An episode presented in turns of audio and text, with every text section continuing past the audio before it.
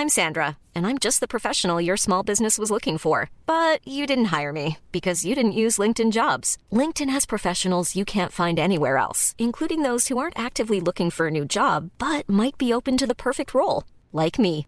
In a given month, over 70% of LinkedIn users don't visit other leading job sites. So if you're not looking on LinkedIn, you'll miss out on great candidates like Sandra. Start hiring professionals like a professional. Post your free job on linkedin.com/people today.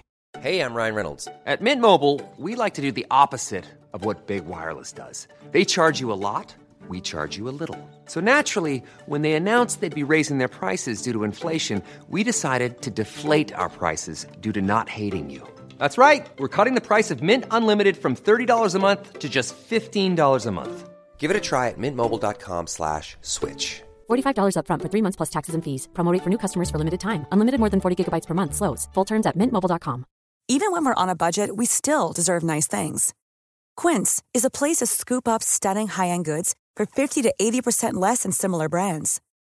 They have buttery soft cashmere sweaters starting at $50, luxurious Italian leather bags, and so much more. Plus, Quince only works with factories that use safe, ethical, and responsible manufacturing. Get the high-end goods you'll love without the high price tag with Quince. Go to quince.com slash style for free shipping and 365-day returns. Radioplay!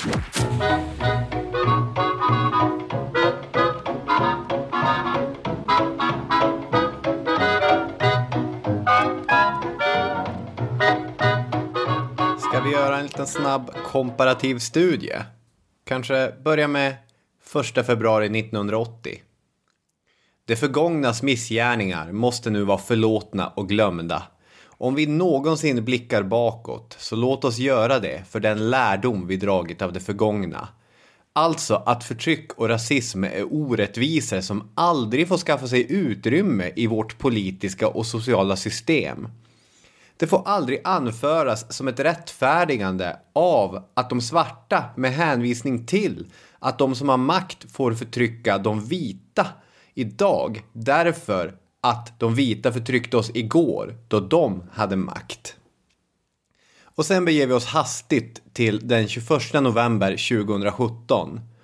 Following my verbal communications with the Speaker of the National Assembly intimating my intention to resign as the President of the Republic of Zimbabwe.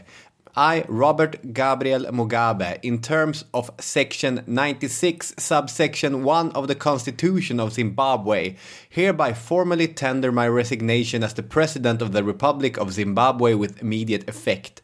My decision to resign is voluntary on my part and arises from my concern for the welfare of the people of Zimbabwe and my desire to ensure a smooth, peaceful, and non-violent transfer of power that underpins national security, peace and stability. Det är 37 år mellan de två meddelanden. En hel livstid i toppen av vilken nation som helst. I den konsten så är Robert Mugabe en världsstjärna. Och i sin bok Afrika skriver brittiska journalisten Richard Dowden att Zimbabwe inte är vilket afrikanskt land som helst i den forna kolonialmakten britternas ögon. För än idag så får det mycket mer utrymme i medier än vad till exempel grannen Zambia eller det långt viktigare Kongo får. Och i Storbritannien så blev det här med Zimbabwe en ideologisk stridsfråga mellan de konservativa som stödde den vita minoriteten och liberaler som stödde den svarta majoriteten. För dem och för hur många andra Afrikaintresserade som helst så har Robert Mugabe blivit den stora symbolen för hur ledarskap och statskonst kapsejsat i Afrika. Nu är det inte afrikanska regimers syfte att vara liberala britter till lags, det kanske ska sägas. Och de människor som lidit under Mugabe har större skäl till att vara hatiska än stackars britter. Men nog finns det något intressant där ändå. Frihetskämpar som blir despoter. Vi ska till Zimbabwe.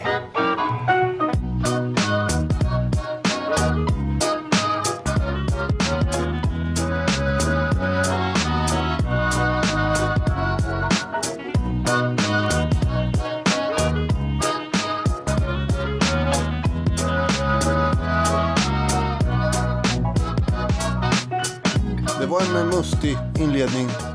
Afrika. Det var väldigt mycket vad ska man säga, engelska. Ja, det är ju ett av språken i Zimbabwe. Jo, absolut. Och eh, du fick med mycket där. Eh, Vad jag kommer att tänka på är att den här underlinen vi har, inaktuellt, eller rykande inaktuella. Ja, vi är rykande inaktuella i den här podden. Du håller ju på att sabotera det här upplägget helt med att dra in Katalonien och Zimbabwe och allt möjligt med dina ämnesval. Och jag vet, det där håller på att bli någonting, eh, någonting lite problematiskt där. Att Nej, samtiden, jag skojar. och jag skämtar också, samtiden är så intressant att man har hela tiden en sorts historisk kunskapstörst. Mm. För jag var inte, hade inte Zimbabwe eller Kataloniens historia top of mind. Nej, det kanske man inte har eh, direkt i, i första taget. Ja. Så det är ju superintressant att kolla hur var det förut egentligen. Jag såg en, Mm. En dokumentär eh, som handlar om eh, när man skulle försöka förhandla fram en ny konstitution i Zimbabwe för ja, kanske var ett och ett halvt år sedan. Det gick väl på SVT. Mm. Och det var först satt man där och kollade lite förstört. Men sen blev det bara mer och mer intressant för det var ju så himla korrupt allting. Och det var ju un, nästan underhållande att se hur, hur problematiskt det var att få ihop det där. Sen när alla underhuggare hade bråkat om det där fram och tillbaka då seglade ändå Mugabe in och tyckte att nej, det här ska vi väl inte göra så mycket av med va? Eller Hur det nu var. Ja, eh, hur som helst. Jag heter Daniel och du heter Robin och det här är Historiepodden och avsnitt 182. Och vi gör det tillsammans med Radio Play. Så är det. Vi gör det tillsammans med, med Radio Play. Och om jag bara får säga någonting avslutande där med, med fascinationen också. För jag menar Fidel Castro, först gick den gubben och dog. Nu har Mugabe blivit avsatt. Så att alla de här människorna som, trots att de absolut inte borde sitta kvar där i toppen, det, men de är ju ändå påminnelser om en svunnen tid. Så att det är därför som vi fascineras av dem och, och engagera så mycket av dem. Och så, ja, vad var det du sa? Du sa Radio Play ja, och det är inte bara Radio Play, även om vi alltid är så entusiastiska för att säga att vad härligt att Radio Play är med. Men det är ju Läkarmissionen som är med oss idag också. 200 spänn kan man swisha till 90 00 217 och märka betalningen varje flicka. Hashtag varje flicka så att Läkarmissionen vet vad de här pengarna är till för. Det är julklappstider Daniel. Ja, ja, just det. Och då kan man eh, swisha det här som en present ja. Ja, Eller kan- julklapp snarare. Precis, som en gåva till en människa. Så man, det finns ju fullt med människor man tänker jag, jag måste ju köpa något till dem, men jag vet inte vad jag ska köpa. Varför inte en plats för en kenyansk flicka på ett läger? Så att den kenyanska flickan får utbildning och får stöd och får skydd från könsstympning. Den här gamla kulturella riten som dröjer sig kvar trots att den har varit olaglig sedan många år tillbaka. Läkarmissionen, utöver att driva de här lägren, det är de 200 kronor är en plats för en flicka på ett sånt läger. De jobbar också i Kenya med att försöka påverka, utbilda och ja men en typ av lobbyverksamhet för inflytelserika människor ute i lokalsamhällena. Så att en typ av bredare utbildningsinsats som pågår också. Det tycker jag vi alla ska stödja. 200 spänn eller så mycket man tycker är rimligt. Men 200 spänn det är en plats. 90 00 217. Märk det, varje flicka.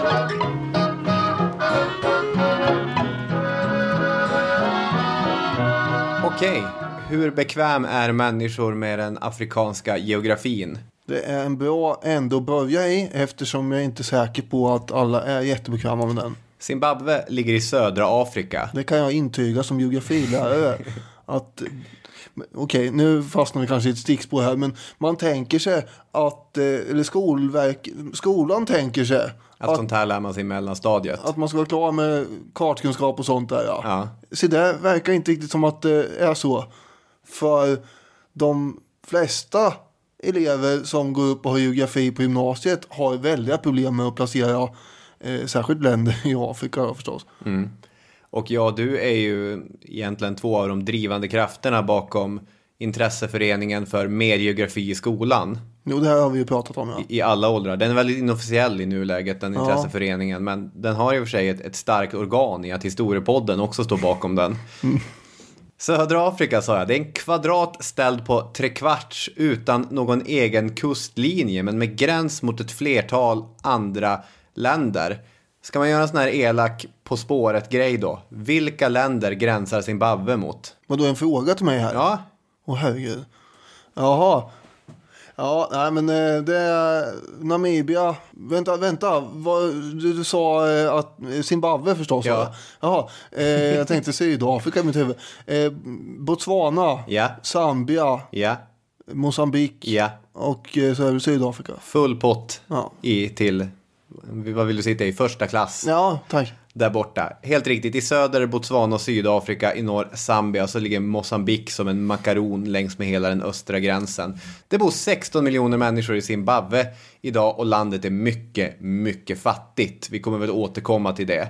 Zimbabwe präglas av mäktiga, höga berg och det finns dessutom mäktig savann där det finns alla de djur som vi liksom vill tänka på när vi tänker på det klyschiga Afrika. Elefant, zebra, giraff och zoomande strutsar som drämmer fram där över öppna fält. Idylliskt.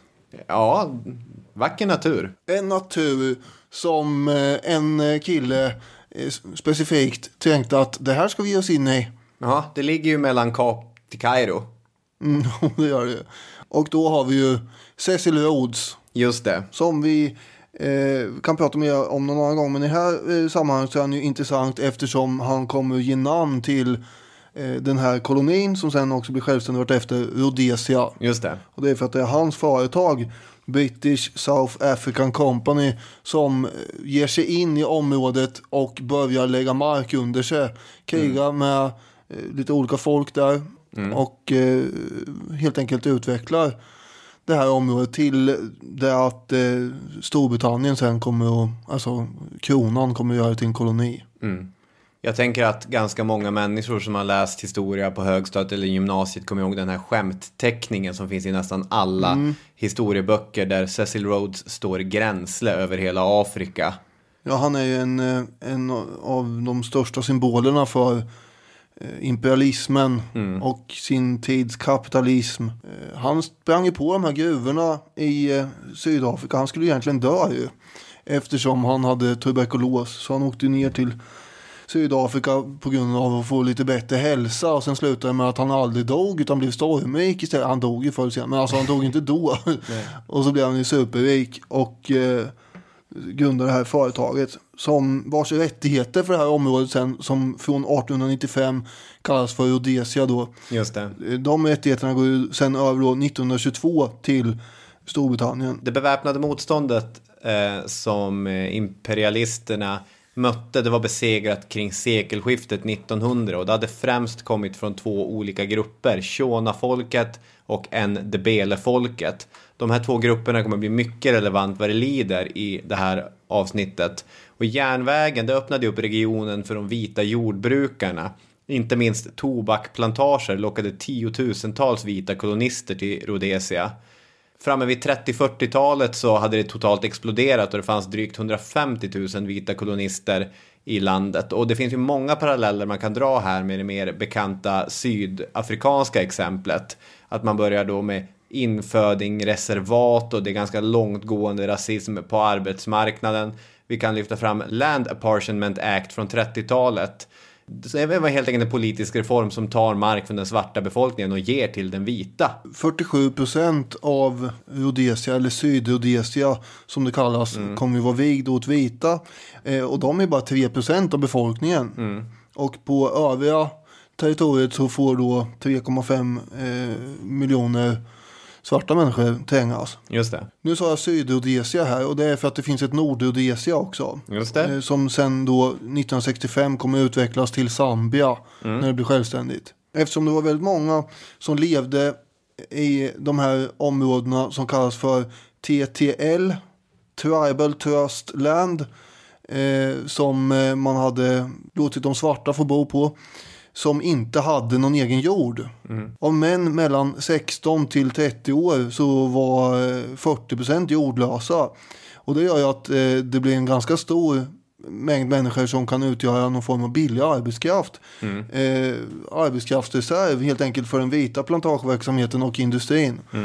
Så man hade ju hade till det också. Land är ju själva kärnan i den här berättelsen om, om Zimbabwe. Att uh, Richard Dowden som jag citerade i inledningen, han menar att det är viktigare än frågan om mänskliga rättigheter, det är viktigare än någon fråga när det gäller den politiska kampen i Zimbabwe. Så att det är bra att ha med sig det, den här uh, orättvisa landfördelningen. Vi kommer ju in på eh, det här inbördeskriget som kommer att bryta ut sen. Mm. Jag vet inte om det är någon som har sett Blood Diamond mm. med Leonardo DiCaprio. Han var väl från Rhodesia i den filmen. Och, eh, och i alla fall så hänger han ihop med några militärer som eh, också är, är från Rhodesia. Då står de och håller den här röda jorden i händerna. Och... Mm. This red earth, it's in our skin. The Shona say the color comes from all the blood that's being spilled fighting over the land. This is home. You'll never leave Africa. På 50-talet så slogs Sydrhodesia samman med det som idag är Zambia och Malawi till den så kallade Centralafrikanska federationen. Det är ganska många sådana här gränser som dras fram och tillbaka i en hux flux snabb takt här. Men någon effektiv liberalisering av den här regionen kommer inte ske. Vad som kommer få långtgående följder från 50-talet är organiserandet av olika svarta organisationer, frihetsrörelser. Det här poppar ju upp i hela Afrika och i Zimbabwe från 50-talet så har vi eh, två stycken grupper som kommer figurera. Zimbabwe African People's Union, ZAPU och Zimbabwe African National Union som kommer lite senare, ZANU. Med tiden så kommer det också utvecklas så att ZAPU är tydligare kopplat till den här folkgruppen Ndebele och ZANU till Shona då. Men istället för någon riktig kolonial frigörelse så kommer det bli en helt annan variant i Sydrhodesia. Vad är det som händer där? Ja, vad som händer där är ju att de kommer att eh, utropa eh, självständighet gentemot Storbritannien eh, med en vit minoritetsregering. Mm. Men för att förstå det lite så måste vi också backa till 1919 då Ian Smith föds. Just det. Han hade ställt upp eh, på Storbritanniens sida som stridspilot i andra världskriget. Mm. Han hade ju fötts i Rhodesia 1919 men sen efter andra världskriget återvände han till eh, Sydrhodesia där och bedrev då framgångsrikt jordbruk på sin farm som han hade. Och då var han inte så himla gammal. Eh, han var väl 29 år när han kom in i parlamentet eh, 1948 i ett högerparti där. I alltså det här kolonialparlamentet som man hade i Sydrhodesia. Mm. Under 50-talet så styrs kolonin av en premiärminister som heter Garfield Todd. Han har en väldigt liberal prägel då för ovanlighetens skull bland de här politikerna. Han försökte genomföra reformer för att svarta barn skulle få rätt till grundläggande skolutbildning och sådär. Byggde skolor i stor omfattning. Det här var inte alla som uppskattade så hans eget parti avsatte honom till slut. Och eh, en av de konsekvenser på de här reformerna är att den här Ian Smith eh, bestämde sig för att bilda ett eget parti mm. i protest mot de här reformerna 1962. Och den kallas då för Rhodesiska fronten som framförallt vänder sig mot de här tidigare reformerna och eh, också det faktum att det finns många eh, vita som inte är så rika att de har någon politisk representation eftersom all eh, rösträtt är graderad efter egendom vilket effektivt utesluter de svarta men också en del vita och det är de han riktar in sig på och, och försöka på något sätt bistå tänker jag säga och det är mm. det som den här rhodesiska fronten handlar om. De kommer bli ett väldigt populärt parti bland allt fler vita väljare. 1964 så blir då alltså Nordrhodesia självständigt från Storbritannien under namnet Zambia. Mm. Samma år har Rhodesiska fronten då framgångar i Sydrhodesia bland den vita väljarkåren här och Smith blir också då premiärminister. Eh, och då har vi den Brit- hemma i Storbritannien alltså. Eh, Labour-regeringen där, de hade drivit en avkoloniseringspolitik. Mm. Eh, men precis som det har blivit i Zambia där, och där man hade majoritetsstyre, det vill säga att de svarta skulle kunna rösta och, och sådär. Så hade man ju den tanken om eh, Sydrhodesia också. Eh, och ett slagord var ju No independence before majority rule. Det vill säga att ni kan inte, ni kan inte skapa någon form av självständighet från oss i Storbritannien här om ni inte skapar ett majoritetsstyre. Nej, Storbritannien känner ju ett typ av, an- såklart de känner ett ansvar, men, men de har ju ett ansvar att det här är lite grann vår mess. Mm. Också vi kan inte lämna ifrån oss det hur som helst. Nej, precis. De ville att de svarta skulle delta i politiken på lika villkor i så fall. Det här är ju ett allvarligt hot mot eh, de 300 000 vita rhodesierna eh, som inte gillar tanken på det här riktigt.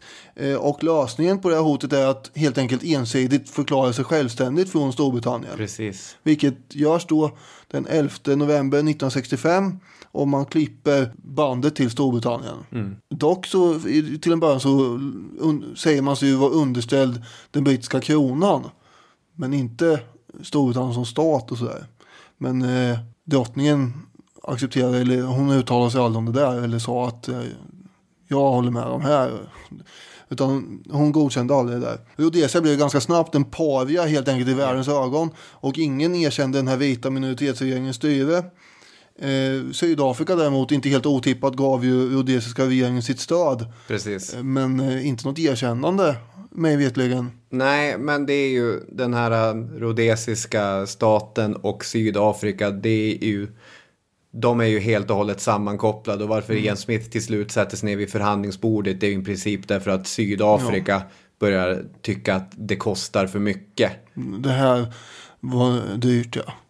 Eh, en annan eh, aktör som eh, ger Smith och den här vita minoritetsregeringens stöd är ju Portugals diktator Salazar. Just det.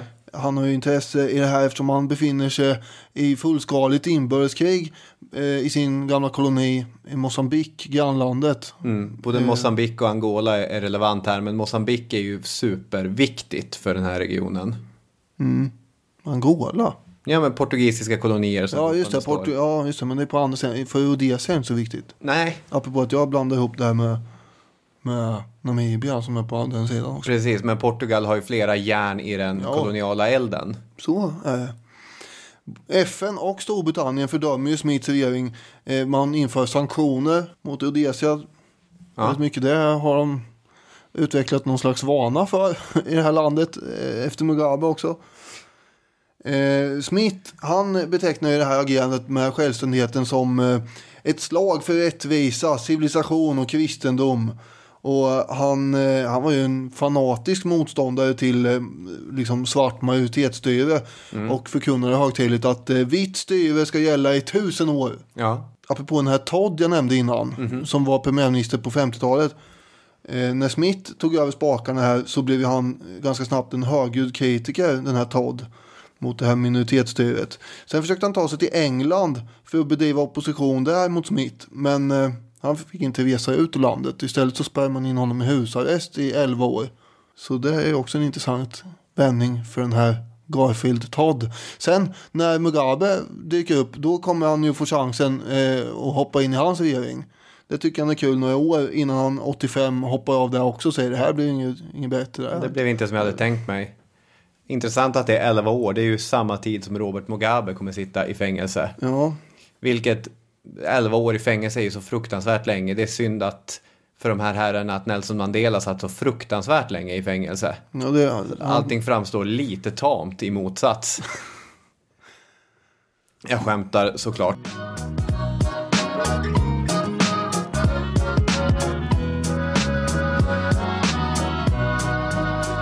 Då har vi alltså på 60-talet Ian Smiths självständiga, men får man säga ganska utsatta, isolerade. isolerade, rasistiska eh, bygge, Rhodesia. Då ska vi föra in huvudaktören i den här berättelsen. Jag tänker att det finns ett antal afrikanska ledare som väl alla känner till. Mandela, Gaddafi, Idi Amin. Men Robert Mugabe är ju där verkligen i den övre kvartilen. Och att så många har följt utvecklingen i Zimbabwe så noggrant de senaste veckorna. Jag har kastat mig över DN och bladat igenom. Vad står det om Zimbabwe?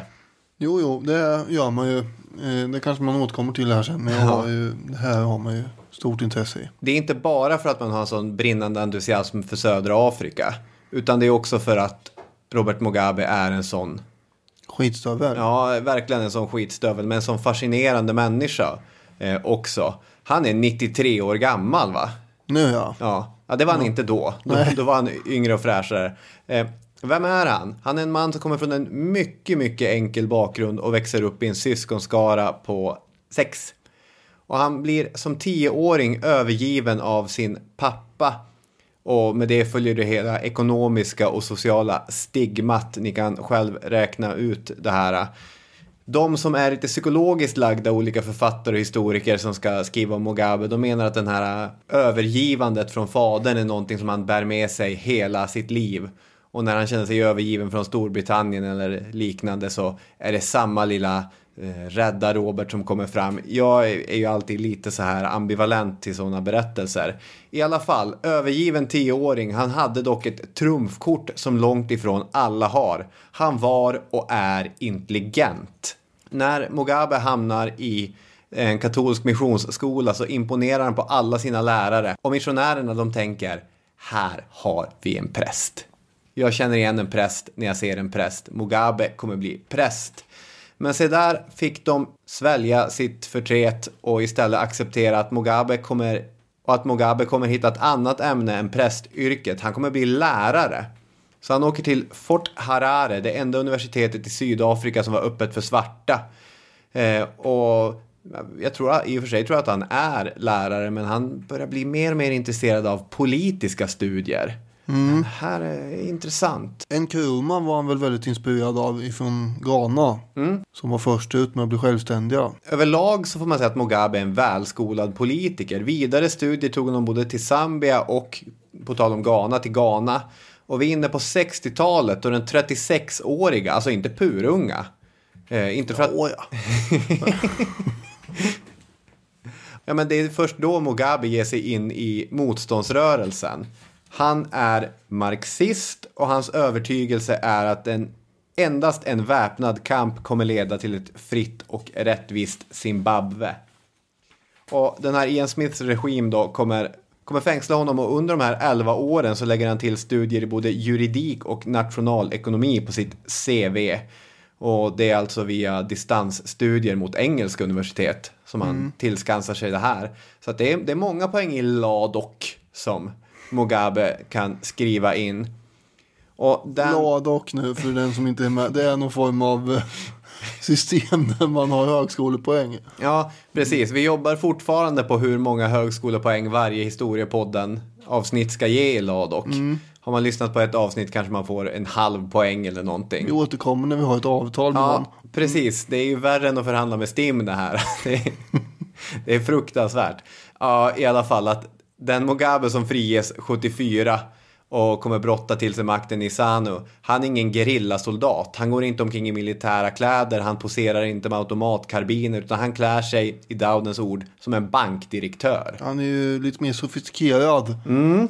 Eh, och lite mer, eh, jag måste säga, han är ju inte lika sprallig heller som eh, Gaddafi var i sina klädval. Nej, inte samma excentriker som Gaddafi till exempel. Men han lyckas eh, fly till Mosambik eh, i, slutet på 60-talet eller början på 70-talet, eller hur? Mm. Mosambik överlag är jätteviktigt för den eh, zimbabska, eh, zimbabwiska eh, frihetsrörelsen. Det är ju där som de har sina sekundärbaser och det är där så mycket rekrytering och liknande sker. Ja, alltså särskilt eh, då eh, den här eh, Sandla som det heter, alltså Sanu PF mm. är det parti som han kommer att gå in i. Och ja, San... Sanu PF blir de ju efter. Eh... Ja, jag vet, men vi får väl för tusan hålla oss till en, ett begrepp här. Ja. det finns ju mängder med olika beskrivningar på saker och ting och det kommer bli väldigt förvirrande om vi säger att de nu heter Sanu och sen heter de Sanu PF och sen kommer ett annat PF och, och sådär. Ja, men från början så var de ju två stycken organisationer. Och när de två organisationerna går ihop för att förhandla med Ian Smiths regim, det är då som... Ja, det är då de blir PF, PF. ja. Ja, jo, på, visst, men okej. Okay. Nu mansplainar jag. Det, ja, verkligen. Det, det, det känns väldigt opassande ja, eftersom jag vet det här. Fruktansvärt det här. Det är, hur ska vi bara, backa oss ur det här? jag försöker bara besvara, man inte beskydda eh, lyssnarna från alla förkortningar i onödan här. Ja. Problemet är också att det finns ett annat SANU med. Om vi ska ja. Eh, trolla in oss i allt för mycket det här. Eh, så det är därför de kallas för SANU PF. Okay. Också. Ja. Eh, tänker jag här. Ja. Ja. Mm. Det är alltså ett parti som Mugabe fortfarande leder. Eller nej, det gör han inte. Nej, men han gjorde det fram till några veckor sedan. det här går utskå. Ja, eh, och deras gerillaarmé heter Sandla. Med Z är allting givetvis här. Yes. Och det är ju de han eh, uppsöker i Mosambik eh, där i början på 70-talet. Och du säger att Mosambik är väldigt viktigt. Men den andra organisationen eh, som heter SAPU, eller partiet, de har en egen gerillaarmé eh, som heter Sipra. Och de håller ju till i Zambia istället. Så Zambia är också viktigt. De har en ledare som heter Nkomo för övrigt. Joshua. Både Nkomo och sen Mugabe kommer ju vara de som, eh, som helt enkelt står för den eh, eh, vad ska man säga, verkliga oppositionen mot Smith. Just det. Eh, vad som hände är i början på 70-talet när Mugabe trampar omkring där i de där lägren borta i Mosambik att han till slut kommer att bli ledare för ZANU PF eftersom eh, den förre ledaren har sprängts ihjäl av den rhodesiska säkerhetstjänsten i en bilbomb och då blir så att säga den positionen vakant och han var väl lämpad att ta över den helt enkelt. Ja, just det. Mugabe var alltid väldigt skeptisk till egentligen Sovjetunionen eftersom Sovjetunionen hade hjälpt och bistått den här Nkomo och eh, hans parti SAPU istället. Eh, det var liksom eh, ryssarnas eh, guldklimp och de menar på att om Mugabe ville ha stöd från Sovjetunionen då måste Mugabe och ZANU PF ställa sig eh, under, underordna sig Nkomo och SAPU och det ville inte Mugabe göra. Nej. Så eh, han fick eh, vända sig till eh, Kina och Jugoslavien istället för att få vapen och stöd. Precis, kratta i lite andra ställen. Jag tänkte bara göra för, för att zooma in på den här äh, ideologin som ZANU PF då torgför, att man skulle kunna göra en snabb jämförelse med några andra afrikanska rörelser. Du, får ännu mer Jag förkortningar. tänkte säga det att du har skyddat eh, lyssnare från förkortningar. Jag har gått raka motsatsen och tänkte bara göra så här, chocka dem med förkortningar så att ingenting eh, ska kunna kännas jobbigt sen. Ja, men ANC är ju bekant, sydafrikanska eh, rörelsen. Och jag tänkte ställa det som en jämförelse för ANC, precis som Angolas MPLA eller Mosambiks Frelimo. Det är trogna marxister. Alltså de likställde de nedtryckta afrikanerna med det proletariat som Karl Marx beskriver. Alltså ska imperialismen analyseras eh, med socialistiska glasögon och lösningen är en revolution enligt klassisk modell. Och flera av de här partierna blev av ja, men dels realpolitiska skäl men också av ideologiska skäl tydligt kopplade till Sovjetunionen. Men Mugabe och hans ZANU-PF då, de var panafrikanskt och utgick inte eh, från att klass var den avgörande skillnaden mellan de svarta och de vita i Zimbabwe. Det var ras som var den avgörande skillnaden. Would the blacks, for instance, go on owning small farms and businesses? Well, one has got to uh, uh, allow here for uh, a measure of adaptation of um, socialist principles. You cannot start off by uh, taking control of everything, of any individual uh, uh, enterprise. You go to to make some allowance for a start for some form of enterprise. Will you, as someone who's not had direct military experience, who's not a, a, a fighter, be in a strong position to lead and to direct a victorious guerrilla movement? Why? Why not? Uh, our our guerrilla movement is not divorced from the generality of the people. I have mentioned already that the guerrillas are part of the body of our population in Zimbabwe. If you're looking for plump lips that last, you need to know about Juvederm lip fillers. With Juvederm Volbella XC and Juvederm Ultra XC, your lip look, whether it's subtle or bold, can last up to one full year with optimal treatment and no additional maintenance. Find a licensed specialist and see if it's right for you at juvederm.com today. That's J U V E D E R M.com. Add fullness to lips in adults over 21 with Juvederm Volbella XC or Juvederm Ultra XC. Do not use if you have severe allergies or a history of severe allergic reactions, or if you're allergic to lidocaine or the proteins used in Juvederm. Tell your doctor if you have a history of scarring or taking medicines that decrease the body's immune response or that can prolong bleeding. Common side effects include injection site redness, swelling, pain, tenderness, firmness, lumps, bumps, bruising, discoloration, or itching. As with all fillers, there's a rare risk of unintentional injection into a blood vessel, which can cause vision abnormalities, blindness, stroke, temporary scabs, or scarring. For full important safety information, visit juvederm.com. Ready to pop the question? The jewelers at BlueNile.com have got sparkle down to a science with beautiful lab grown diamonds worthy of your most brilliant moments. Their lab grown diamonds are independently graded and guaranteed identical to natural diamonds, and they're ready to ship to your door. Go to BlueNile.com and use promo code LISTEN to get $50 off your purchase of $500 or more. That's code LISTEN at BlueNile.com for $50 off. BlueNile.com code LISTEN. Hiring for your small business? If you're not looking for professionals on LinkedIn, you're looking in the wrong place. That's like looking for your car keys in a fish tank.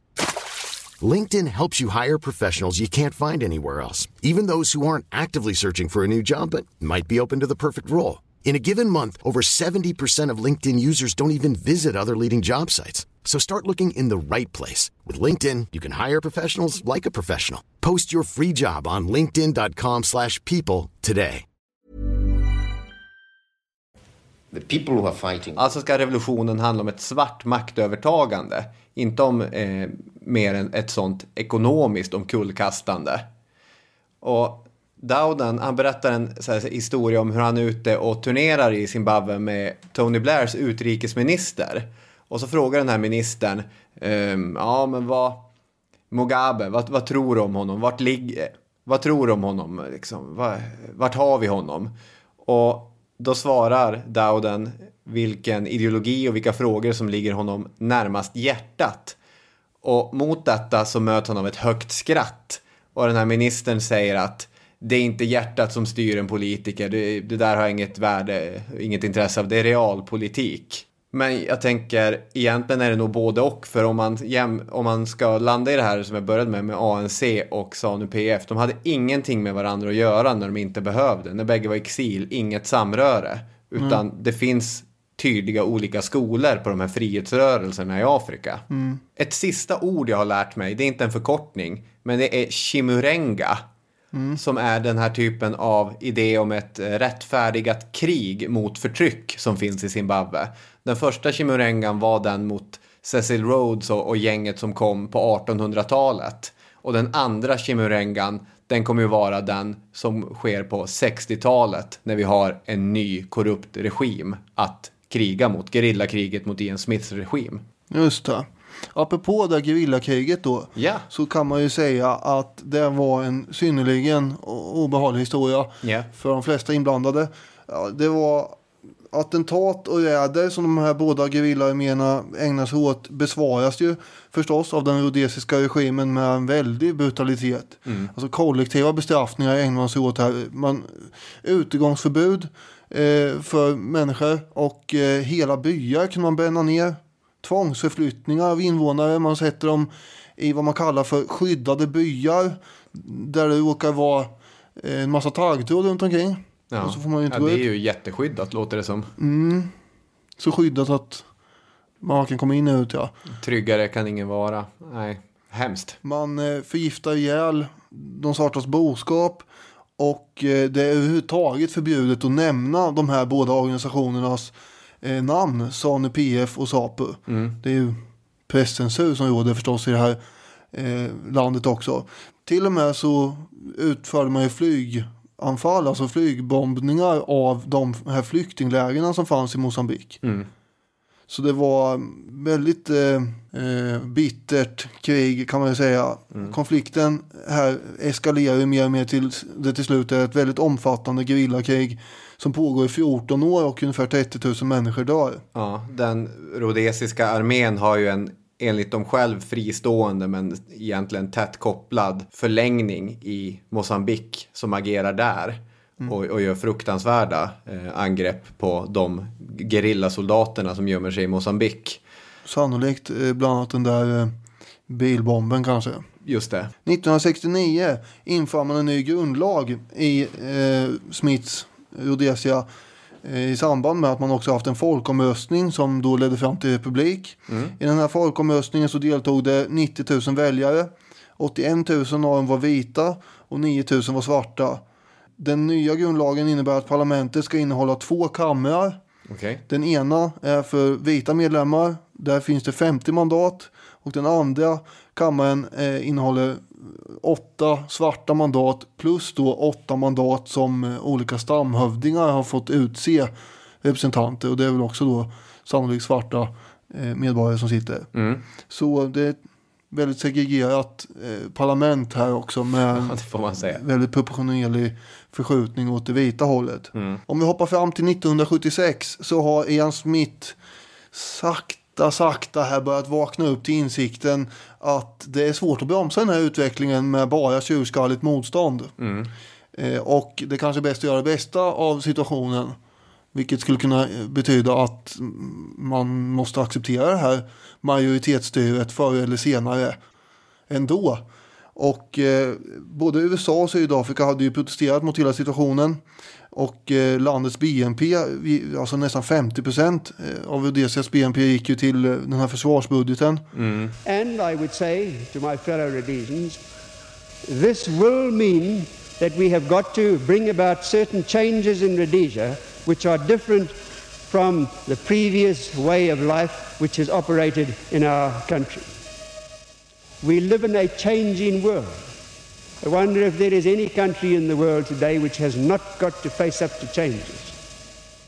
And I would remind you of one of the most fundamental laws of nature, namely that any animal which is unable to adapt itself to its changing environment perishes. Så i ett tal den 23 september 76 så eh, förkunnar Smith att eh, det här förslaget som USAs utrikesminister Henry Kissinger har lagt om hur ett majoritetsstyre ska eh, komma till stånd. Det tycker inte han är helt oacceptabelt. Och det är ju en första officiell omsvängning liksom från att ha varit helt totalt motståndare till det här. Nu är grejen att 1976 så är både utrikesminister Kissinger i USA och hans president Gerald Ford på väg ut ur Vita huset. Ja, och, de sitter inte så säkert. Nej. nej, så därmed så kommer Storbritannien att ta över medlingsförsöken i det här gerillakriget. Och eh, då tänker man sig att man ska ordna en konferens mellan de här representanterna från de olika rörelserna. Och vad kan man samlas bättre än i Genève? Ja, det är ju neutralt och bra. Ja. Där brukar man ju samlas när man har saker att diskutera. Ja, nu tänkte jag inte komma in på det här, men problemet var just att det var så eh, otroligt dyrt. och att ingen egentligen ville bekosta de afrikanska eh, liksom, sändebudens uppehälle där. Ja. Eh, Och det var en väldig, jag höll på att sätta käppar i hjulet för alltihop det här. Men gissa hur det löstes bland annat? Nej, ja. Ge- Genom svenskt bistånd. Åh, vad skönt. Ja, Så annars hade inte Mugabe och Nkomo och, och de andra kunnat sitta där i, i soffor och prata med, med Smith och de andra. Ja, var det en av de stridsfrågorna som den borgerliga svenska regeringen hade så svårt att komma överens om? Vad gör vi med den här hotellräkningen i Genève? Jag vet inte. Det, det tror jag inte var det som fällde den. För övrigt var ju, de tillträdde ju då. Ja, jag, jag tänkte att de hade tillträtt. Ja. Vem, vem fick notan? Ja, skitsamma. Jaha, du menar att det var någon annan som hade, att det var eh, Palme, eh, som hade godkänt det här. Det låter ju troligt kanske. Och sen, eh, sen ramlade det ner i knät på de andra. Jag tror inte man öronmärker bistånd på det sättet heller. Jag vet inte riktigt. Nej, men det här var ju inte vilket bistånd som helst. Det var ju som sagt en hotellräkning. Ja. Nu blev det en väldigt lång utläggning om det här som, ja. Vi går vidare. De Ja. som sitter där i alla fall, det är som sagt Mugabe, Nkomo och den här Abel Muzorewa. Som då är ledare för ett annat parti, ett tredje parti alltså i Rhodesia. Som heter UANC. Ja, apropå förkortningar, United African National Council. Och Muzorewa kommer att spela viss roll här för Smith vartefter. Det uppstår som sagt en allians också som du var inne på innan mellan Mugabe och Nkomo. Där man helt enkelt slår ihop för tillfället då sina två partier. SAPU och SANU. Så att det blir PF. Och det är där det här berömda PF kom in. Mm. Patriotiska fronten betyder det. Mm. Claes Adam Wachtmeister som på den tiden arbetade på Utrikespolitiska institutet och specialiserade sig på Afrikafrågor har skrivit en bok om det här som jag har läst. Och det gjorde han ju redan 1980 tror jag det var. Eh, Mitt i. Mm, ja, det var på väg att ta, då var ju övergången klar i och för sig. Han skriver så här, av nationalistledarna var Mugabe den mest militante och hade ett radikaliserande inflytande på de andra. Säkert var det vid denna konferens som de vita rhodesiernas bild av Mugabe grundlades. För dem framstod han som ett revolutionärt och hämndlystigt rovdjur med avsikt att omvandla det rhodesiska samhället i en radikal socialistisk riktning. Ja, och hela konferensen i Genève går i stöpet. Kan vi tillägga. Och PF, det vill säga eh, Sane PF och SAPU, de eh, bestämmer sig för att fortsätta eh, på den militära lösningen och bedriva alltjämt stenhårt gerillakrig med sina gerillaarméer. Och Smith har ju då utsatts för väldigt häftiga påtryckningar från västmakterna eh, och försöker rädda vad som räddas kan här nu av det vita styret. Och eh, när han har satt sig ner med sin finaste tänkarhatt så kommer han fram till att det som borde gå att lösa saken är ju att alliera sig med en sida som är lite mer måttlig. Och då har vi biskop eh, Abel Musovieva, ledaren för UANC. Det blir lösningen. Helt plötsligt så börjar han, eh, han tyckte inte om honom egentligen, han föraktade ju honom. Det framgick ju med all möjlig tydlighet i vissa fall. Men han tyckte ändå att eh, honom kan vi alliera oss med för att han är kontrollerbar och, och sådär. Och får man, kan man lansera någon någorlunda allierad och kontrollerbar svart ledare och därmed minimera de vitas förlust av, liksom av inflytande i förvaltning och polis och rättsväsende så är det bra. Så därför gör han ju en del eh, ändringar. Till exempel att han då eh, upphäver en del mindre betydelsefulla rasdiskriminerande lagar. Som det här med att de svarta inte hade tillträde till 47% av eh, landets yta. De, det kommer ju ändå inte spela så himla stor roll för att de har inte råd att köpa någon mark. Så i praktiken spelar det inte jättestor roll. Men Smith och Musoeva snickar ihop en kompromiss med varandra där man kom fram till att landet eh, ska få ett nytt namn och så ska man hålla ett val eh, 1979. Det nya namnet blir Zimbabwe Rhodesia. Just det, också en kompromiss. Ja. Och den här uppgörelsen eh, ska garantera att de vita ska ha representation i både regeringen och även fortsätta att kontrollera förvaltningen. Eh, man har en folkomröstning i januari 79 som leder till att en majoritet av de med rösträtt accepterar det här nya förslaget. Eh, som också skulle innebära då majoritetsstyre.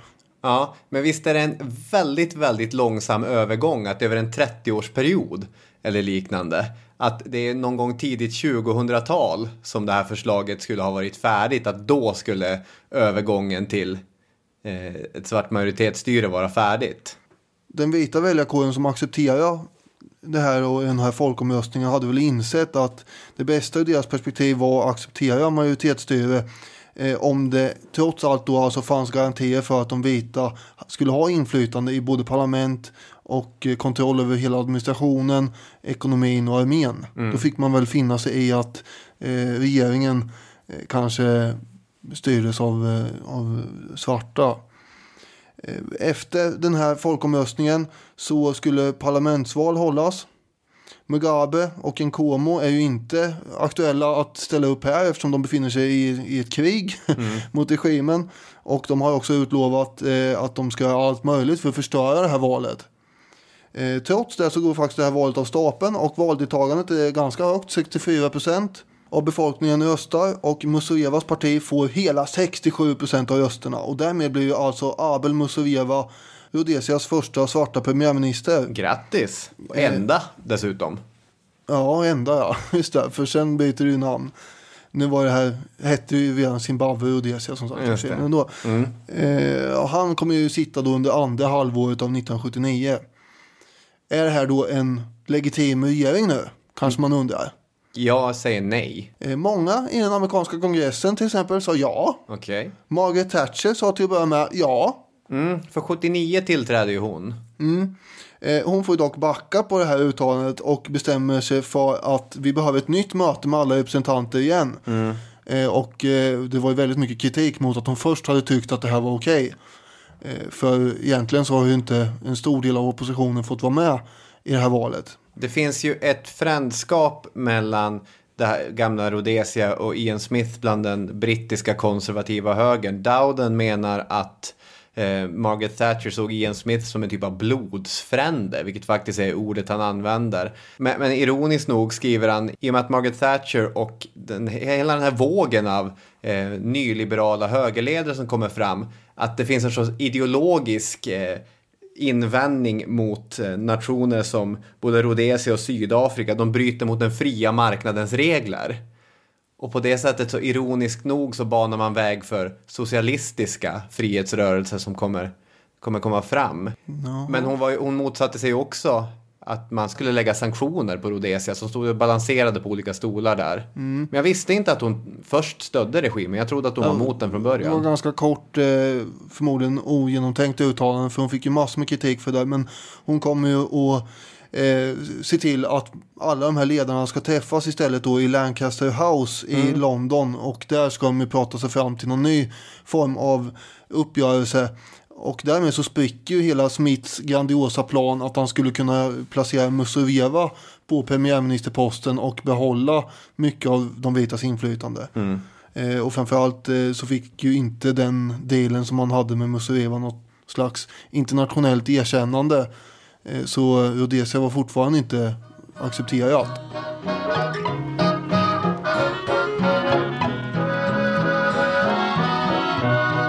Den 10 september 1979 öppnar den här konferensen där britterna har samlat alla möjliga delegater och det är ju då den brittiska utrikesministern Lord Carrington som är benhård i sin uppfattning att nu minsann ska det här lösas en gång för alla och så vill han ha äran för allt kan man tänka sig. Eh, Det börjar lite trögt.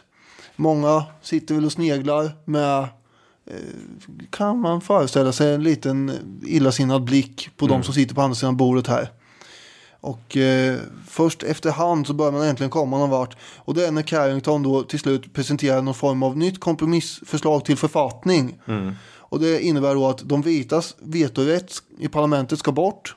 Den ska dras in. Eh, och an- antalet garanterade platser som de vita har i parlamentet ska sänkas från då 28 som det hade sänkts till tidigare till nu 20 av de totalt 100 mandaten i eh, det här parlamentet. Det i sin tur skulle då betyda att eh, de vita trots allt som bara är 3% av befolkningen skulle ha en femtedel av mandaten. Så, Så det är ju ett ganska, eh, det är ju fortfarande en väldigt bra kompromiss för de vita. Men i praktiken så betyder det också att de inte kommer kunna eh, få, få någon majoritet. Nej, så är ju också. Det är väl därför den, den går att godta. Det hade ju varit svårt att få Mugabe till förhandlingsbordet överhuvudtaget. Han var ju den Mm. som sist av allt anslöt sig. Och det var ju först efter påtryckningar från Mosambik där man i princip hotade med att ah, men du kan glömma att ni ska få ha reservbaser här. Nu måste du förhandla. Ja, ja det, så var det. Mosambik eh, tryckte på väldigt hårt där. Och Zambia på Nkomo. Eh, de tyckte ju tillsammans eh, att de här 20 mandaten, det var ju, det var ju ett uttryck för den rasism som de hade bekämpat och, och så. Mm. Så de tyckte inte om dem, men de accepterar dem ju ändå. Och det här innebär ju att de här 20 mandaten kommer att gälla ända fram till 1987 eh, och vara öronmärkta för vita ledamöter. Mm. Eh, och eh, det håller ju Mugabe sen efter att han har tagit makten också. Mm. Så, men han tar ju bort det så fort han kan sen. För att göra den här övergången till eh, den nya författningen så smidig som möjligt så föreslår britterna att man ska tillsätta en, en guvernör som ska leda landet fram till att man har hållit val och en ny regering har bildats. Men då måste ju Muzorewa avgå först. Mm. Eh, och så gör han det och så tillsätter britterna den här guvernören. Och eh, Alla sanktioner lyfts också. Ja, precis. De är borta nu då. För nu har man ju kommit överens om något här äntligen i Mm. Lancaster House. Eh, Eftersom Muzorewa då, som också kommer ställa upp i det kommande valet förstås, har britternas stöd. Och att Mugabe och Nkomo inte litar på britterna. Så kräver de att valen ska övervakas av FN. Det tycker man är en rimlig begäran visserligen. Det tyckte inte Carrington. eh, Som istället eh, föreslår att nej, ska vi behöva eh, släppa in FN här som valobservatörer? Är det inte bara bättre att vi skickar en grupp observatörer från olika länder inom det brittiska samväldet? Mm. Och så får de gå med på det här stället så blir det så. Eh, och den här eh, guvernören tillsätts av eh, Thatcher och de här valen ska börja hållas då i början av 1980. Alltså Storbritannien är verkligen en nyckelspelare här och överhuvudtaget tycker jag att Storbritanniens inställning gentemot södra Afrika är eh, fascinerande. Allt eftersom så kommer man ju börja att ge både Zimbabwe och Mosambik militär utbildning och faktiskt visst materiellt stöd så att de skulle kunna kunna reda sig mot apartheidregimen i, i Sydafrika. Eftersom Zimbabwe inte har någon kust så var man ju helt beroende av, av sina, sina grannar. Det här är ju någonting som framförallt kommer fortgå efter valet. Men Margaret Thatcher har en väldigt intressant ambivalent inställning till till exempel den eh, zimbabska eh, frigörelsen. Att man, ska, man stöttar dem men man är inte öppen med att man stöttar dem. Mugabe är ju hälsar på henne flera gånger också mm. i England. De sitter och dricker te där. Hon gör ett statsbesök 89 och liknande men ändå så, så är man inte öppen i sitt stöd. Dowden beskriver det som ett trilskande barn som plötsligt börjar göra det rätta men vägrar erkänna det. Mm. Så eh, hela den här brittiska zimbabska relationen är mycket, mycket både intrikat men också intressant. Eh, men det, var, det, skulle vara val 1980 och det, The Commonwealth ska observera det, sa du? Precis. Och eh, den 14 februari ska de vita rösta om sina 20 mandat. Och Old Smithy, Ian Smith, mm. han är ganska tvärsäker på att hans parti, eh, Odysseska fronten, kommer att kamma hem det mesta där. Så han är så säker så han åker till USA på valdagen. Mm. Jag behöver inte jag kolla, inte.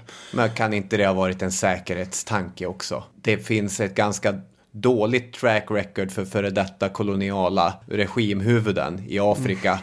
efter en kolonial frigörelse. Ja, jo, eh, men eh, han hade ju förlorat mot ett annat parti med förmodligen då vita eh, representanter. Så att eh, de här 20 mandaten, även om de inte hade hamnat i hans hand så man hade ju den här dealen. Ja, okay. Men jag vet inte, det kan mycket väl ha varit så. Eh, Wachtmeister eh, lägger inte fram det så. Nej. Utan han eh, tycker att det är lite underligt att de vita helt och hållet har köpt eh, Smiths politik under alla år eftersom det är den som har lett till eh, det här kriget som massor med vita invånare har råkat väldigt illa ut i. Alla känner någon släkting eller någon vän som har dödats eller sårats i det här mm. kriget. Eh, och eh, man får se sina gårdar förstöras i olika krigshandlingar och eh, allt fler tvingas hela tiden in i armén. Och han skrev så här då. För en utifrån kommande besökare är det en psykologisk gåta hur den vita minoriteten så mangrant kunnat sluta upp kring Smiths politik. Uppenbarligen försökte man förtränga den ruskiga sidan av kriget. Trots att många vita fått krigsskador såg man nästan aldrig någon invalid i Salisbury, som är då nuvarande Harare. Mm. Antagligen hade de stoppats undan i något konvalescenthem på landsbygden. Verklighetsflykten hos de vita omvittnas av deras okunnighet om de svartas verkliga sympatier och åsikter. Många vita trodde att Musueva hade goda chanser i valet. Okej. Okay. Och eh, sen har jag också läst en annan bok, eh, Gillis Herlitz, som var en representant från Sida på FNs eh, flyktingkommissariats uppdrag, en HCR. De skulle, han åkte dit för att övervaka de här rhodesiska flyktingarnas återvändande från grannländerna i Zambia och Botswana och Mosambik. Mm. Eh, och efter ett besök i ett sånt där flyktingläger så pratade han med en vit tjänsteman vid socialdepartementet när han var på väg i en bil därifrån.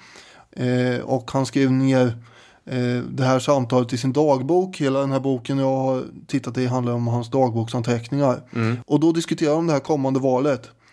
Den vita tjänstemannen sa ungefär så här. Ja, jag skulle tippa på att Musoreva får väl cirka 50 platser av de där 80. En Komo kanske 10-12 platser. Och sedan får Chikevema och eh, Sithol och de andra småpartierna dela på resten. Men vad tror du om Mugabe och Sanu PF då? Nej, ser du. Honom räknar vi överhuvudtaget inte med. Och sen eh, analyserar han det här med att säga det är nog ganska lättförklarligt att man från vitt håll resonerar på detta sätt. Dels därför att man vill tro att Mugabe inte ska få någonting att säga till om. Dels därför att den vitstyrda propagandaapparaten tydligen är effektiv. Kanske mest därför att den säger saker som sinnena vill höra. Så mycket större kanske chocken kommer att bli för dem. Det är inte på något sätt förberedda. Nej. Så han skriver att eh, de vita missbedömer situationen om de tror att afrikanerna kommer att rösta på det parti som de vita vill att de ska rösta på. Eh, och, sådär. och att de inte verkar särskilt medvetna överhuvudtaget om att det kommer att bli ett majoritetsstyre. För han konstaterar också att på flera jag träffat verkar det som om de sover en feberaktig sömn med mardrömmar men att de snart hoppas vakna och finna att allt är som det ska vara.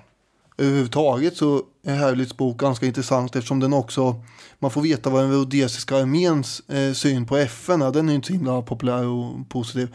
Han eh, ska träffa en major bland annat vid ett tillfälle och majoren kommer fram där glatt och ska eh, hälsa och sträcka ut handen. Då är det någon som presenterar eh, Herlitz eh, som FN-representant. Mm. Och då rycker den här majoren tillbaka armen och vänder ryggen mot den och börjar prata högt med kollegorna om hur odugligt FN är och sådär.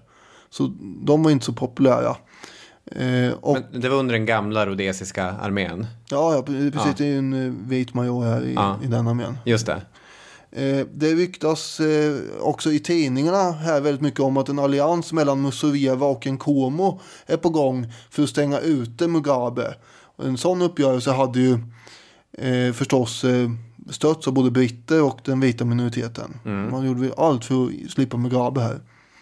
Men alltså, det fanns ju flera krav såklart när det här valet genomfördes. Till exempel att de väpnade styrkorna skulle lägga ifrån sig sina vapen och, och hållas på vissa områden. Det här kommer ju till exempel Mugabe, han var inte ensam om det, men det här kommer ju Mugabe strunta i. Han kommer ju hålla tusentals eh, beväpnade soldater utanför uppsamlingslägren för att skrämma och hota väljare ute på landsbygden.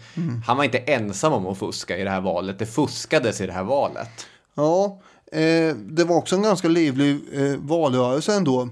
Den här Herlitz, han var till exempel på en, eh, ett möte där Mugabe befann sig och det är väldigt olika uppgifter på hur många människor det var där. Journalisterna säger att det var 300 000 personer. Okej. Polisen hävdar, den vita polisen då förstås, eh, eftersom det är de som styr fortfarande, hävdar att det var 150 000. Och ZANU PF själva drar till med att det var 1,6 miljoner. Det var lite- det var halva befolkningen mer eller mindre nästan. Vilket jäkla speakersystem man behöver då. I och Ja. för sig har ju Mugabe en klar och tydlig röst. Men Hur som helst, Herlitz säger att han aldrig har sett så många människor på en och samma plats förut. nej. Och som jag får dra några citat till här som jag kommer envisas med. Så säger han, stämningen innan Mugabe anlände var fantastisk. Sång och jubel, partibanderoller och partisymbolen tuppen överallt.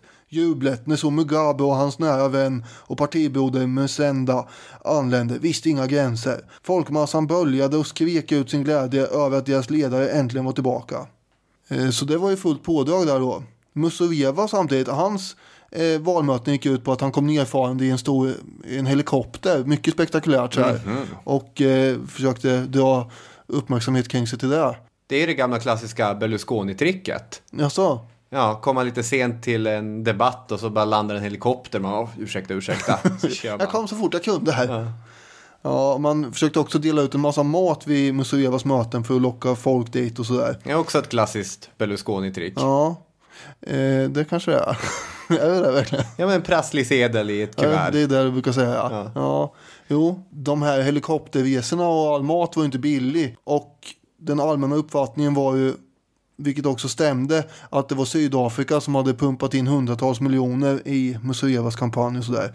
Så efter att allt hade gått åt skogen, vilket vi kommer märka att det gör, så blir det ett stående eh, skämt att eh, Muzorewa har fler helikoptrar än platser i parlamentet och sådär. Det är kul. Själva valet eh, går ju till också så att det är väldigt viktigt att bevara valhemligheten så att folk inte behöver vara rädda för repressalier här. Du nämner att det kommer fuskas och sådär eller åtminstone begås övergrepp.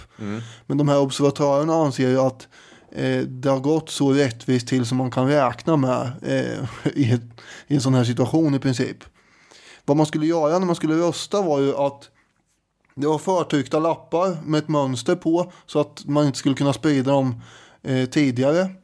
Ett okänt mönster då. Eh, och sen skulle man sätta ett kryss bredvid det partiet som man vill ha där då. Sen skulle man eh, också doppa sina händer i någon färglös vätska eh, efter att man hade röstat. För varje person som gick in och röstade var tvungen att lägga de här eh, fingrarna i någon form av apparat eh, eftersom den här vätskan innehöll någon form av ultraviolett strålning eller ljus.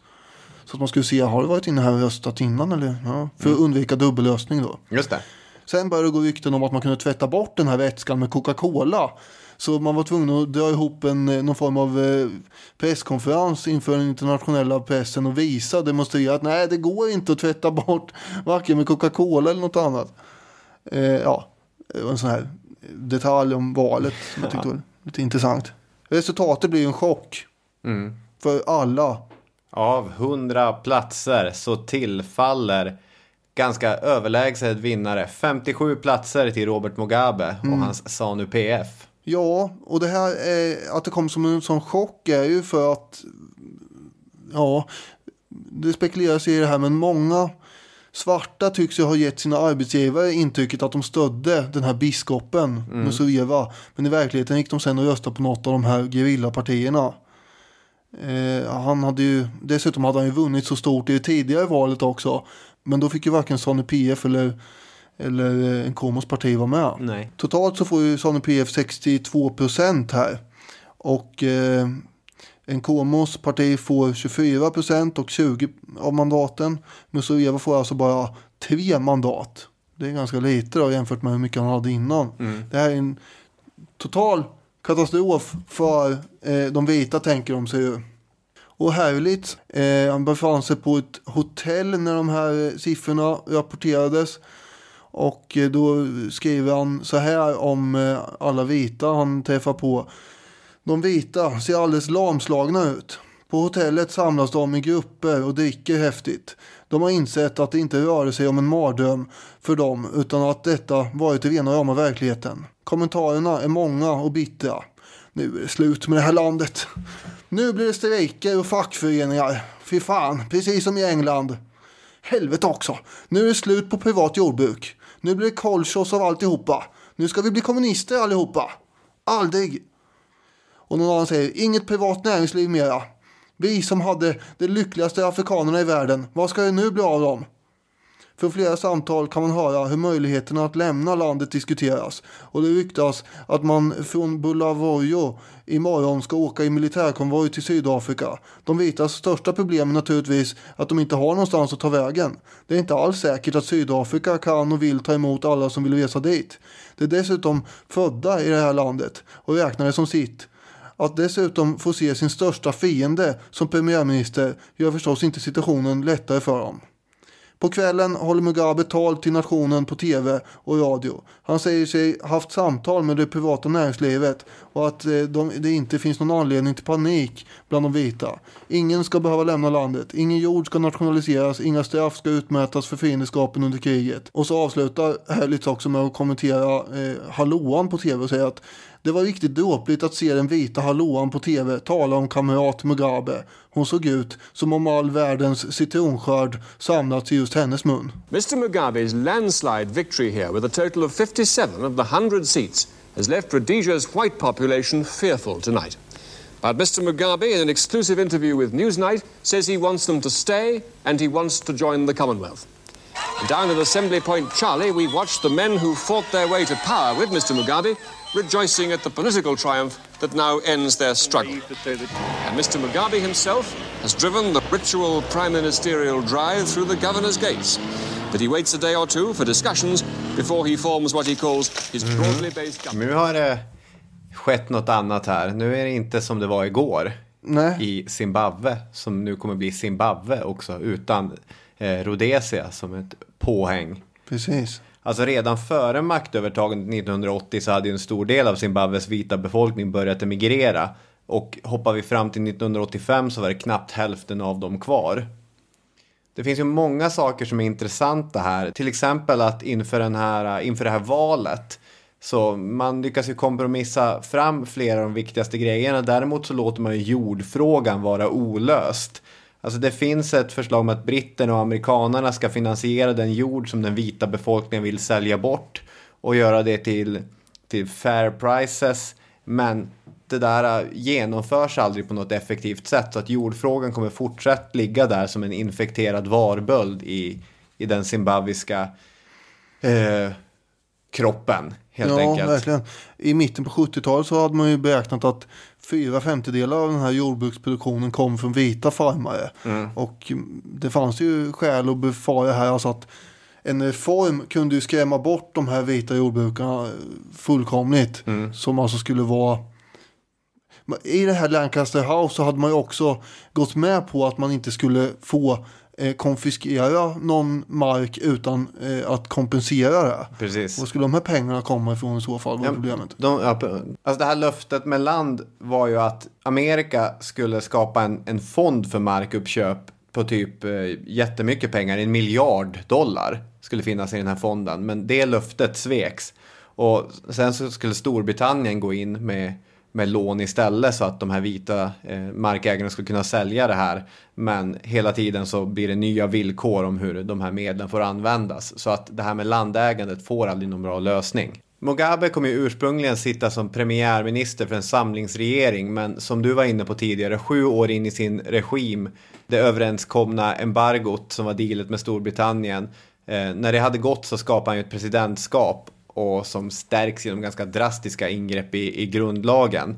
Och han behåller ju de här förtryckarinstrumenten som fanns kvar från den rhodesiska Eh, alltså man hade ärvt från den rhodesiska regeringen. Det är först 1990 som man upphäver undantagstillståndet. Och då lät han ändå de här lagarna som till exempel förbjöd politiska möten som inte ZANU-PF hade godkänt ligga kvar. Så att Mm. det är ju en riktig eh, diktatorisk stat som kommer växa fram här. Vet du vad som hände med Ian Smith? Ja, vet jag. Eh, han sitter kvar i parlamentet ingenting. så länge han eh, kan till 1987. Mm. Och sen, eh, och är en ivrig kritiker av Mugabe förstås.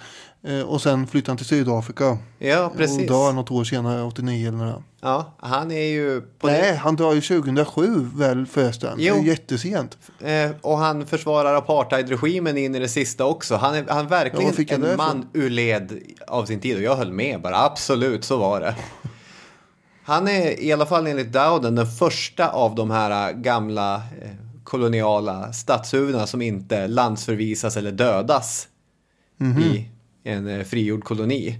Utan Mugabe låter honom hållas för han är inget hot. Sitt där du och gapa.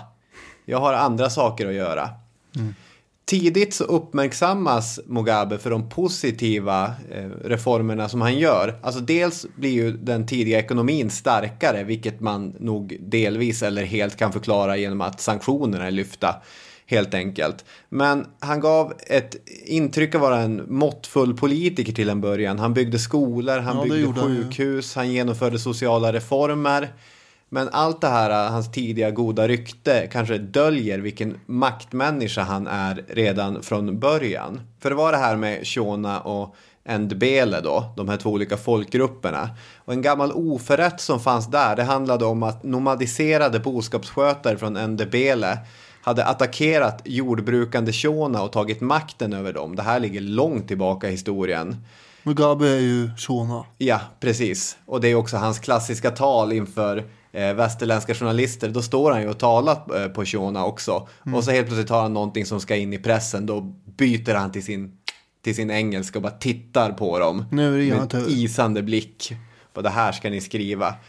Och även om ZANU-PF och, och, och ZAPU då hade i någon utsträckning samarbetats under 70-talets eh, andra hälft för att få igenom den här självständigheten så det fanns ju fortfarande den här underliggande skillnaden mellan dem. Och som du sa att Mugabe hade sitt stöd hos bland annat Kina och Nkomo hade sitt stöd hos eh, Sovjetunionen då. Och Dowden citerar Mugabe i parlamentet 1982 där han eh, uttrycker sig, ska man säga, lite försiktigt. Han berättar till att börja med att vi har en orm i huset. Mhm. Och då är det, då är det Zapu då, eh, som han snackar om. Och att, vad är det som gäller nu? Jo, det är citat, två ögon för ett öga och två tänder för en tand. Jaha, vi ska slå tillbaka dubbelt så hårt här. Ja, precis. Det här är ju inte klassisk diplomatisk ton Nej, som man håller, utan här är det ganska hårt. och det är mot eh, det här andra partiet, Mm. Nkomos. Ja. Precis. Det kommer bli krig i det så kallade Matabeland som då är Ndebeles, den här folkgruppens kärnland. Och det här kommer pågå i fyra år i början av 80-talet. Eh, I och för sig, det startade inte bara på Mugabes order utan det var beväpnade styrkor som eh, inte hade lagt ner sina vapen och som faktiskt eh, i Matabeland som då och då genomförde attacker på den nu sittande regeringen. Även om Nkomo svor att det var inte han som låg bakom det här utan det var människor som agerade oberoende av honom. Men oavsett vilket som ligger bakom det så kommer det här bli en fruktansvärd slakt, ett fruktansvärt krig. Och mest känd är det för att Mugabe skickar in sin femte brigaden, elitstyrkor utbildade i Nordkorea. Av alla ställen? Ja, av alla ställen man kan utbilda sina elitstyrkor hade han valt Nordkorea. Alltså det kommer plundras, det kommer brännas och ett utbrett sexualiserat våld eh, kommer ske här. Gukorandi, vinden som blåser bort agnarna, kallas det här i Mugabes egen historieskrivning. Och efter den här uppgörelsen fanns egentligen inget oppositionsparti längre, utan på pappret så blev de ett parti. Mm.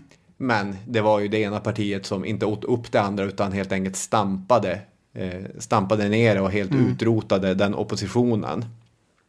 97 så lades det fram en Catholic Commission of Justice and Peace.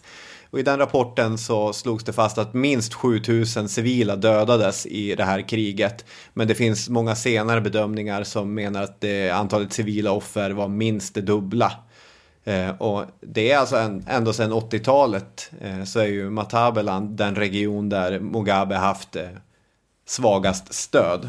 Dowden skriver, ZANU-PF, Shona-folkets parti, blev landets enda politiska kraft och enbart i de NDBL-folket som underkastade sig dess välde fick delta i politik och förvaltning.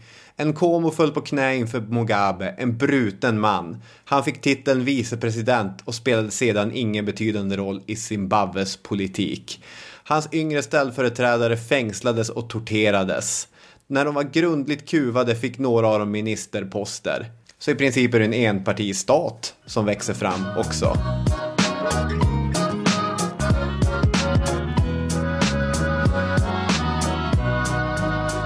Sen finns det också den tredje Chimurengan enligt också Mugabes historieskrivning. Det tredje sånt kriget är ju då eh, det som riktas mot vita landägare på 90-talet. Mm. Du pratar om 1997 här. Mm. 14 november 1997 mm. har efteråt beskrivits som svarta fredagen. Eftersom det är då den zimbabwiska dollarn kraschar. Och det beror på att man hade tydligen eh, enorma eh, oplanerade utbetalningar till en massa krigsveteraner. Och helt plötsligt hade man inte råd med det här. Eh, landets ekonomi hade vanskötts ganska länge. Mm. Tänk ett sluttande plan här. Det går ju ut för det går ut för alltså det går bara fortare ju brant, och brantare eh, ut för och värre blir det hela tiden. Det finns liksom ingen eh, att man kan stanna upp som man kan göra en rutschkana när man åker ibland. Vattenrutschkana. Det finns liksom nu vet jag inte vad det här är för jävla metafor. Men det är bara rakt ner för hela tiden. Ja. De här, absolut, så är det ju. Och de, de här svarta krigsveteranerna är intressanta för det är ju Mugabes gamla kärntrupper mm. som första gången egentligen vänder sig mot honom och kräver. Eh, nu ska vi ha betalt här. Precis, och där flinchar han, där liksom stammar han, där darrar han på manschetten och betalar ut de här summorna i hopp om att en stor engångssumma ska, mm. eh, ska, få dem, ska pacificera dem. Ja, eh, vad som händer är ju att det blir ju katastrof i ekonomin här. 1999 så inleder man då de här markockupationerna av de återstående vita jordbrukarnas mark. Mm. Eh, det i sin tur leder till sjunkande produktion och ökande politiska spänningar eftersom även om vi nu har haft en enpartistat länge så grundas ett oppositionsparti som eh, kommer att kallas för MDC. 1999. Eh, och eh, det är en osannolik, kan man nästan tänka sig, sammanslagning då av svarta arbetarrörelsen tillsammans med de vita jordbruksföretagarna. Mm. Här har de en gemensam fiende tycker de nu i, i Mugabe. Och om du vill ha ett recept i hur man förstör ett land så är det där liksom redningen då kanske. okay. Och sen fortsätter med att krydda här genom att ett, gå in med militären i de fattiga områdena i städerna för att straffa eh, där det uppfattas som opposition, riva ner fullt med bostäder, hus och skjul och allt möjligt. Det var det man gjorde 2005 nämligen. Och då har man en bostadskris på halsen. Mm. Eh, och sen två, eh, då ska man... Eh, Vad är det här i min måltid nu? Den här redning och kryddning? Bostadskrisen är någon form av kryddning här ja. ja.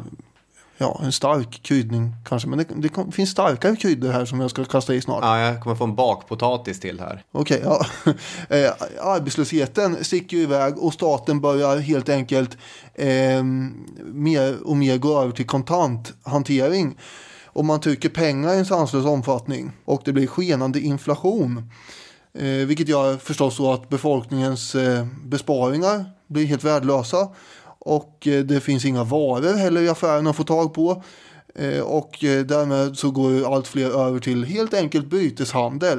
Och här finns det en del exempel på. Ja, för jag tänker det. Nu sitter alla lyssnare och tänker, men hur skenande inflation då? Ja, får jag återgå till den här soppan lite bara. Ah. För det är en rejäl soppa vi har kokat här nu. Om man kryddar den då med några nävar arbetslöshet och sen tar fram en blåsbälg, eller vad man ska säga, och eldar på inflationen så mycket man orkar. Så bara, då får man ju en fin stuvning här i form av något som kallas för på ekonomispråk stagflation. Yeah. När man har både hög arbetslöshet och hög inflation. Vilket är eh, en sanslös mardröm för alla som vill ta sig ur den Ja. eh, soppan. Det går ju inte att göra något åt egentligen utan att det slår tillbaka på en på något sätt. Ja, det är lika kaosartat som den här matmetaforen håller på att bli. Ja, det är mycket möjligt. Eh, faktiskt. Eh, prisökningarna i alla fall under 2007, de var alltså på 50% i månaden. Ja. Det finns inga företag som kan fungera i en sån här miljö. Nej, det är svårt. Mellan januari 2007 och oktober 2008 så håller i det nu steg priserna med 2,7 triljoner. En triljon innehåller 18 nollor. Ja. Då kan man ju börja räkna på hur många procent det här är. Eh, Den högsta sedelvalören som trycktes var på 100 biljoner. Och det är alltså 400 000 euro. 400 000 euro motsvarar ungefär i svenska kronor 40 000 miljarder kronor. Och det är väldigt mycket pengar. Det är mycket pengar. Det är fint att gå runt med 100 biljoner i fickan. Eh, Tyvärr så behöver man tre sådana sedlar, alltså 300 biljoner sedlar för att komma upp i ett värde av en amerikansk dollar. Eller Ja. sju svenska kronor. Ja. Så, här har vi en viktig häxbygd som leder fram till världens fattigaste och sämsta land. Och trots allt det här så finns det ändå utrymme för Mugabe och eh, andra i hans närvaro då elit att berika sig själva, åka runt i dyra bilar och bo i lyxvillor och sånt. Under många moment som jag har i mina kurser som handlar om utvecklingsekonomier, både i geografi och internationell ekonomi, så kommer man förstås in på Zimbabwe ibland. Många gånger har jag då sagt att jag väntat, alltså i flera år har jag sagt att man väntar på att Mugabe ska försvinna från makten. Och även om eh, man inte vet vilken skillnad det kommer innebära nu så var det ju det han gjorde den 21 november 2017 här. Kanske inte riktigt gick till så som jag hade föreställt mig. Men när det kom den där flashen när man stod och väntade på bussen en eftermiddag. Eh, då kunde man inte låta bli och, och bara skrika till alla kollegor som stod runt omkring där. Håll i hatten! Karn avgår! Ja. Eh, så får man ju se vart utvecklingen bär av efter det här då. För nu lever vi ju ett stort... Jaha, och inte. nu då? Ja, exakt så. För det är samma parti som har makten. Så är det ju. Men det blev inte den andra frun Grace som fick fortsätta. Nej, för då hade det ju kunnat utvecklas till någon form av eh, ja, nordkoreansk dynastiverksamhet. Mm. Vi håller tummarna för Zimbabwe. Verkligen. För det är som vi sa innan att det här är ju en oerhörd tragedi. Mm. i Hela det här landet. Och man känner så otroligt mycket för eh, människorna. Och, men som sagt, vi hoppas att det här nu är eh, det början på någonting, eh, någonting annat. Och nu har ni en liten historisk bakgrund också. Om ni nu känner att hela kroppen är fylld av empati, hela ert sinne är uppfyllt av Afrika, vad ska jag göra med det här? Då kan och bör du swisha 200 kronor eller mer eller mindre till eh, eh, numret 90 00 217. Märk den här betalningen med eh, varje flicka. Mm, just det. Det rekommenderar vi att ni gör. Och så rekommenderar vi att ni går in på vår Facebook-sida och kommenterar avsnittet. Kom med glada hejarop eller vad ni nu vill komma med. Skriv inga taskigheter, det är jag på så, så lågmält humör då. Konstruktiv kritik är välkommet. Inte för, jo för konstruktiv. Vad, eh, ska vi säga tack så mycket för att ni har lyssnat på det här avsnittet. ja, tack så jättemycket. Mm, hej då med er! Hej hej.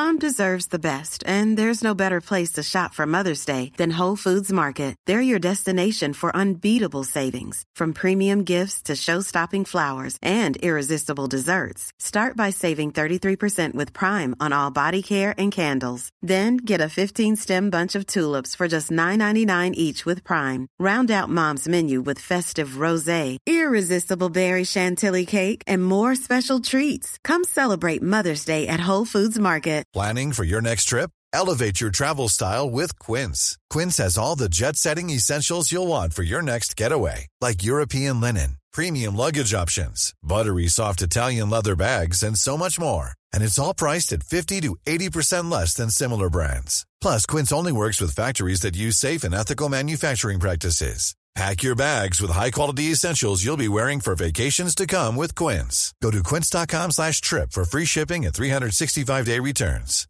Even when we're on a budget, we still deserve nice things. Quince is a place to scoop up stunning high-end goods for 50 to 80% less than similar brands. They have buttery soft cashmere sweaters starting at $50, luxurious Italian leather bags, and so much more. Plus, Quince only works with factories that use safe, ethical, and responsible manufacturing. Get the high-end goods you'll love without the high price tag with Quince. Go to quince.com slash style for free shipping and 365-day returns.